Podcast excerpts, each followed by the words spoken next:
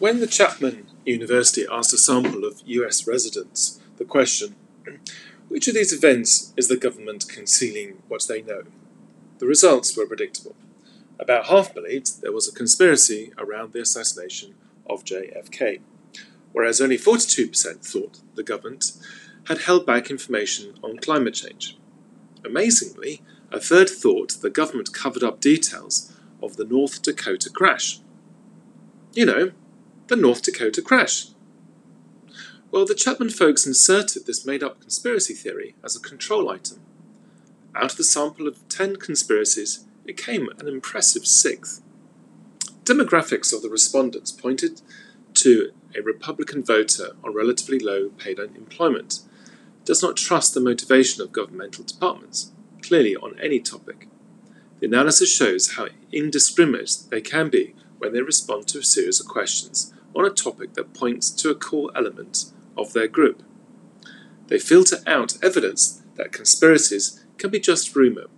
If the government is behind them, then one thing is for sure you're never going to find out. From the more middle class and liberal groups in society, the anti vaccination movement successfully filters out the overwhelming set of analysis that points to the importance of keeping a minimum of 95% vaccination rate.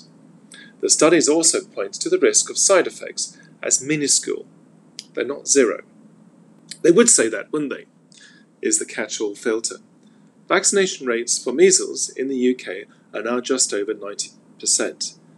Just because a society has forgotten how nasty measles is and that it is contagious does not mean the risk of coming back has gone away.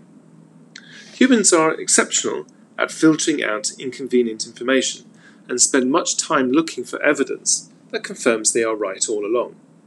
Given people have uneven responses between good and bad news, it is human nature to filter out contradictory information. In finance, traders do get attached to strategies that prove loss making.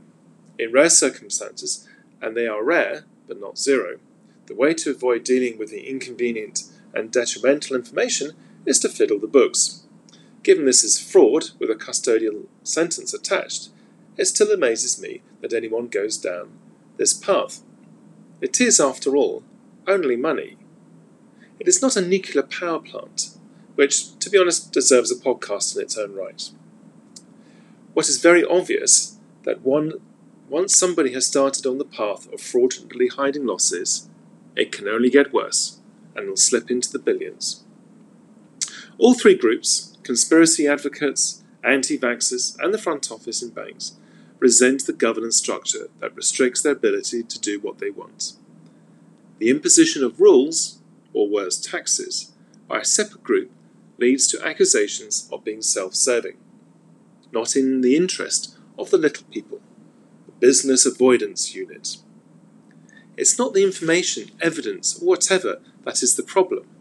It is the credibility of the sender and the alignment of incentives with the receiver. Well, I would say that, wouldn't I?